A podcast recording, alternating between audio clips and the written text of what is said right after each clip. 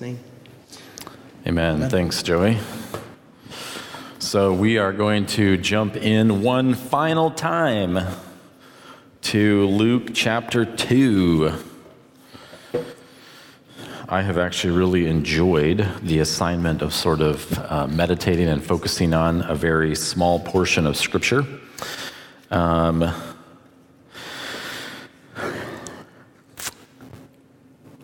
I'm going to make a statement to you uh, as we begin uh, that uh, someone made to me, oh man, many years ago, 20 some years ago. Um, a man who is uh, not alive today, but was briefly in a uh, mentoring role in my life back during uh, my, uh, my teenage years.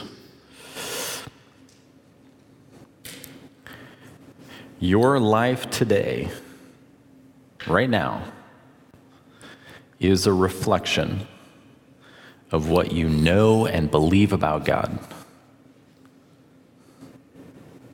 Your life today, right now, is a reflection of what you know and believe about God. If there is something broken in your life, something out of whack, it is a reflection of what you know and believe about God. Sometimes we know things that are not correct. We know something and then discover it isn't true. Sometimes what we know is incomplete. Here's my goal this morning. And actually, my goal this morning is no different than my goal is every time that I teach. My goal is that you would experience the goodness of God. That you would experience the goodness of God and His purposes in every area of your life. And that you would experience the lightness of His yoke as you say yes to Him. So, one last time, for some direction, we're going to go into the field. We've been in the field a couple of times. We're going to go one more time. Luke chapter 2 beginning in verse 8. Now, in the same region, there were some shepherds staying out in the fields, keeping watch over their flock by night. And an angel of the Lord suddenly stood before them, and the glory of the Lord shone around them. And they were terribly frightened. But the angel said to them, Do not be afraid. For behold, I bring you good news of great joy, which will be for all people. For today in the city of David there has been born for you a Savior who is Christ the Lord. And this will be a sign for you. You will find a baby wrapped in swaddling clothes and lying in a manger. And suddenly there appeared with the angel multitude of the heavenly host praising God and saying, Glory to God in the highest, and on earth peace among men with whom he is pleased. So, in the first week of our series, Philip Licht uh, talked about the message of great joy for all people. Week number two, we looked at what it means when he says peace on earth with those whom he is pleased. And then last week, we looked at uh, what it means to have a Savior today, to be given the gift of a Savior who is saving. And this week, I want to focus in on what these visitors, having come from the very presence of God, have to say about God. Here's the phrase Glory to God in the highest heavens, or glory to God in the highest. So this is what we're going to do. I'm going to I'm going to carefully as we've done the last couple of weeks, I'm going to carefully unpack this message Again, we've got to make sure that we have defined and really understood, again, maybe a term that we've heard many times. Unpack the message of the angels who speak of a God that they know,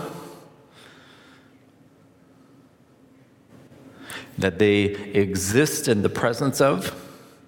So, what I'm going to do is I'm going to unpack their message about God in, in five layers. We're going to build from the bottom up.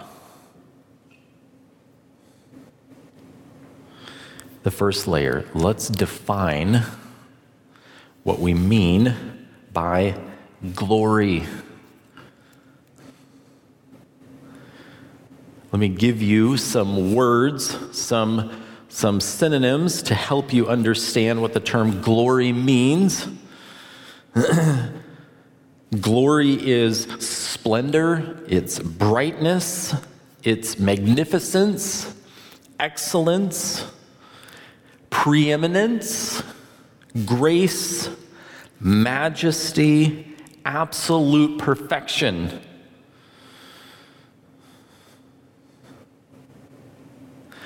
God's glory is what we behold when we see who God is. You'll notice that many of the words to help us define glory are words describing something that you see or how you see something splendid, bright, magnificent, majestic.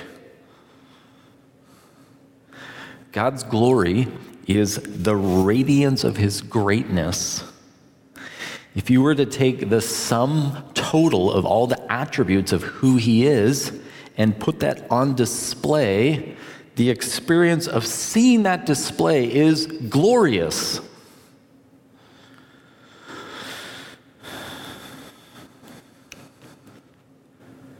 God's glory is what we behold when we see who he is.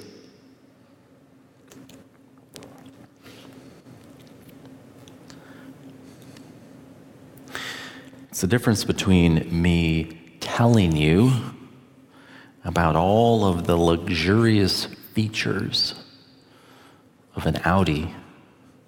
As some of you know, I've bought and sold Audis over the years. They have great leather interiors, great trim, great accents, very sophisticated but telling you is not the same experience as seeing it for yourself, sitting in the driver's seat. Glory is seeing God.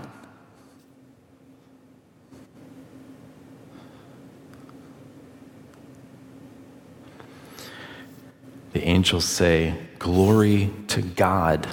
There's the second layer. So, building on the foundation of our understanding of what glory is splendor, brightness, magnificence, excellence, preeminence, grace, majesty, absolute perfection to God.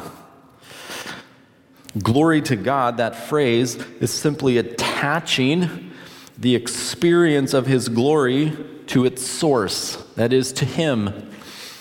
So, as I stand uh, looking out the window of my home, and I behold uh, one of the amazing uh, sunsets that we've had recently. And I see the mountains and the ocean and the snow and the brilliant colors. And I say, glory, right? That's, that's beholding something that's majestic, that's, that's magnificent. But to connect it to its source, I don't just exclaim glory, it's an exclamation of glory to God. That magnificence, that splendor, the brightness, the majesty is, is, comes from Him. Glory to God is simply attaching the experience of His glory to its source, that is, to Him. It's me saying, God, you are magnificent, you are excellent, you are preeminent. You are majestic. You are perfect. Glory to you. Jude 125 to the only God, our savior, through Jesus Christ our Lord, be glory, majesty, dominion, and authority before all time, now and forever. Amen. This is why the poetic writers of the book of Psalms uh, use the term glory so frequently. It's a responsive exclamation Glory! I sit down, I come home uh, after being out for the day, sit down at my table, and my wife has uh, prepared a beautiful meal. In fact, up until just recently, she was uh, harvesting uh, fresh Brussels sprouts from our garden, which I love, by the way. I sit down at that meal and it's beautiful. And I say, Glory. It's a responsive exclamation. Glory to God. That's the second layer. The third layer, and you've heard this before give glory to God.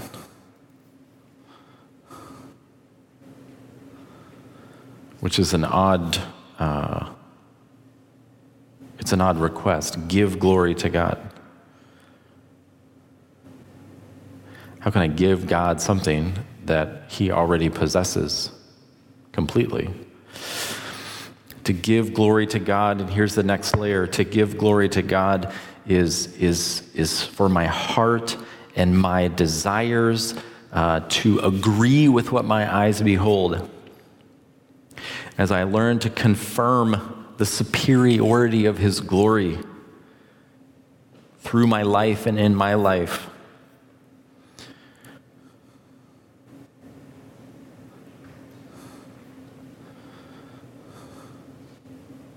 Psalms 115 1. Not to us, O Lord, not to us, but to your name give glory because of your loving kindness, because of your truth. Isaiah 42 12. Let them give glory to the Lord and declare his praise. To give glory to God is not like giving someone a gift. You recently probably gave and received some nice gifts. Before you were given it, you didn't have it. That's not this kind of giving. To give God glory is like giving praise, it's giving acknowledgement, it's, it's speaking out. What my eyes behold and not just speaking it as true, but, but allowing my heart to respond.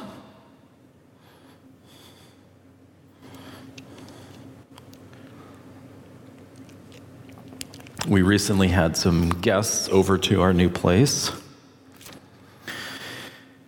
Actually, it's one of the first time we've had uh, people in our new home, and I was standing over by the kitchen and my wife was sitting in the living room having a conversation with our guests.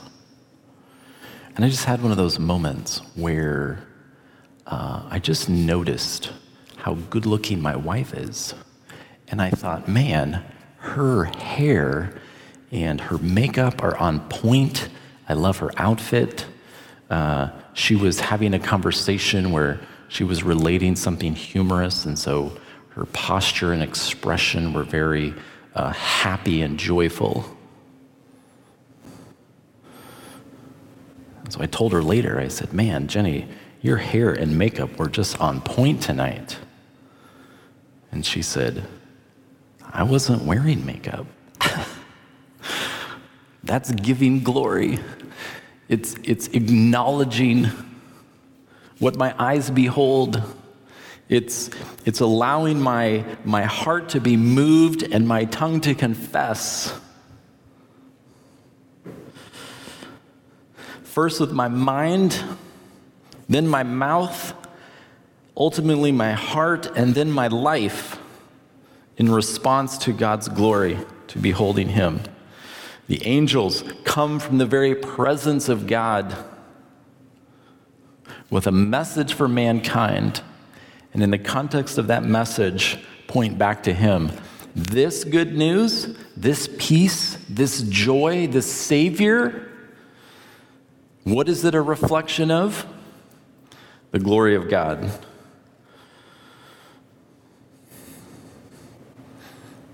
That's the third layer. Give glory to God. Now let's add a fourth. Give glory to God in the highest. The glory we give to God is to be the greatest glory we give. God's position in the highest heavens is illustrative of his placement over our lives. The glory that we give to God must be a preeminent glory, it must be the highest glory. And to give glory to something other than God, to place anything else higher than Him, is to miss out on our highest calling and joy. For some, uh, for some, we glory in substitutes. That is, our, our eyes are taken by, we behold something, we're we're uh, drawn in by something, and, and that thing becomes, uh, we, we elevate it to the highest place, and it becomes a substitute to great uh, negative impact on our lives. Romans 1, verse 23 they exchanged the glory of the incorruptible God for an image in the form of a corruptible man or of a bird or a creature, rather than give God the glory that he is due, rather than, than give glory to God in the highest and letting him have the highest place, they, they took that glory and attributed it to something else that was lesser. And then Paul says in the next verse, in verse 25, he says, They exchanged the truth of God for a lie so they basically ignored the glory of God, the glory that He has, and that by giving to Him, we simply acknowledge who He is. They took that and they offered it to something else. Paul says they, res- they, they looked at the truth and they exchanged it for a lie. When my mind and my heart are taken up by something other than God, when I glory and find glory in something else, God no longer has the highest place, begins to, to eat away at my capacity to fully step into the good purposes of God. You guys remember the story of Achan? People of Israel had come to the city of Jericho. God said, I'm going to give you this city. I'm going to do all of the fighting but the prize belongs to me. I'll do all the work, I get all the reward. God knocks the city down and he says, Everything in this city, all of the spoil belongs to me. Don't touch it. And there was a man named Achan who found some, some valuable items, and they were glorious in his eyes. They were beautiful, desirable. And so he, he planned in his mind uh, to, to allow his heart to disobey the Lord. He took those items and he hid them under his tent. And this cost the people of Israel greatly. And when he was confronted, listen to the words of Joshua. Joshua said to Achan, my son, I implore you, give glory to the Lord, the God of Israel, and give praise to him. Tell me now what you've done and don't hide it from me. What Achan had done is he had removed God from the highest place. Something else in his heart had become more glorious. And with those things out of whack, there was a tremendous consequence in his life. He gave glory to a substitute He exchanged the glory of the incorruptible God for the corruptible glory of riches. He exchanged the truth of God for a lie. My son, give glory to God to whom it is due. So we can glory in substitutes, we can also glory in self. Like the self righteous Pharisee in Luke 18, he looks over at the sinner and says, Oh, thank God that I am not like that sinner. Thank you, Lord, that I am so great. This is the person who receives all the good gifts and the grace of God as a testimony of his own worth, not of God's worth. The Pharisee isn't enjoying God's glory, he's enjoying his own glory, his own righteousness, his own goodness. We can glory in substitutes, idols, things that we have placed above the Lord. We can glory in ourselves, the self righteous person but we can also glory in shame.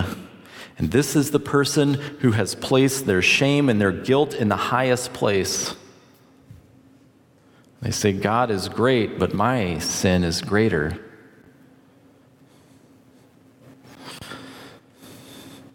I love the testimony of Paul that he shares with Timothy, his disciple. 1 Timothy 1, beginning in verse 15, he says, It is a trustworthy statement deserving full acceptance. That Christ Jesus came into the world to save sinners, among whom I am foremost of all.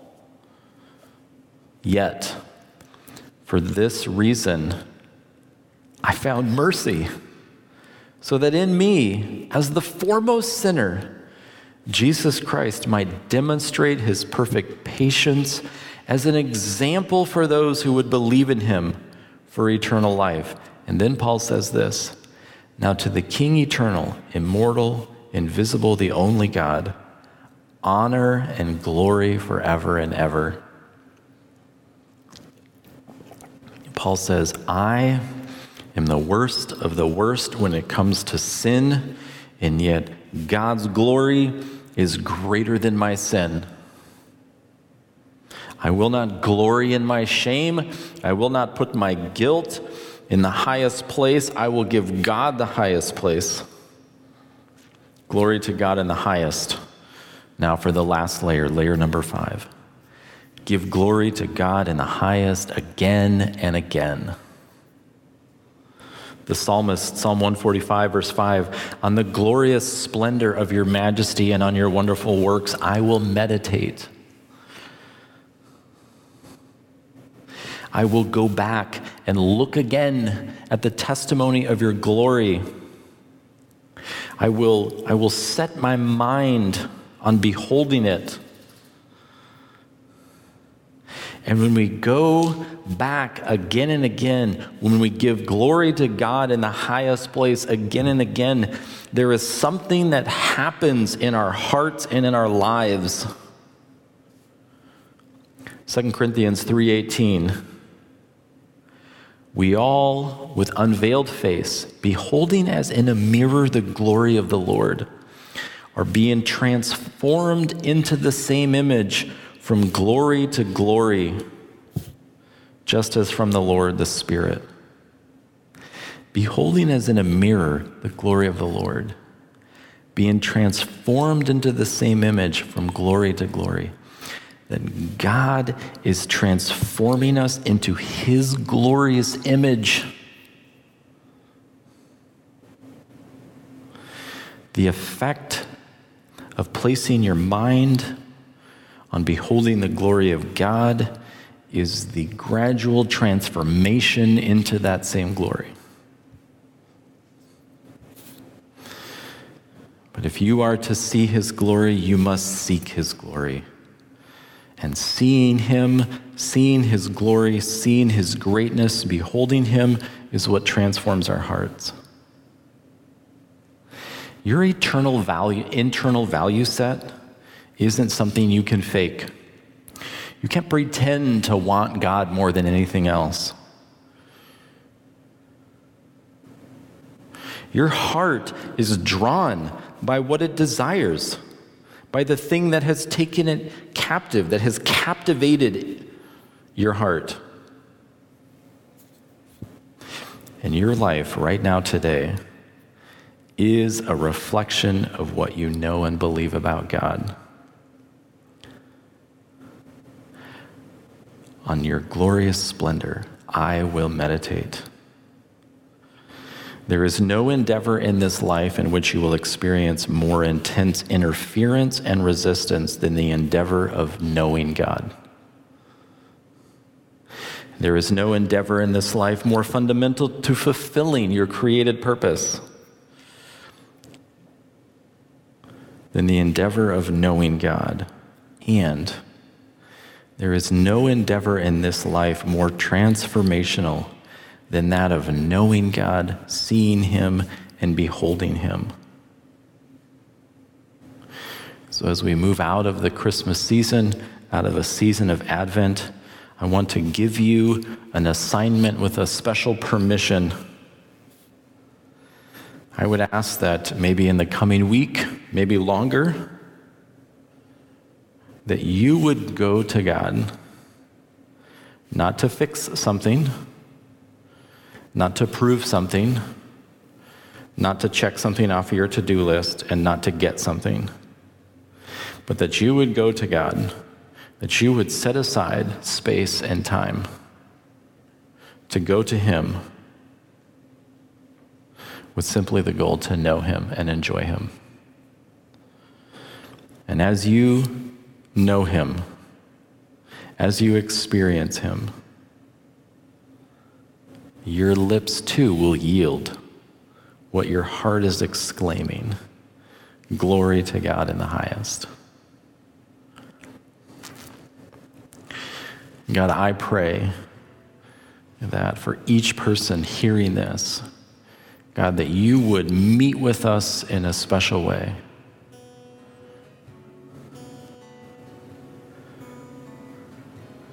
That we would not miss the opportunity simply to come to you, to know you, to experience you, to walk with you, and as we behold you,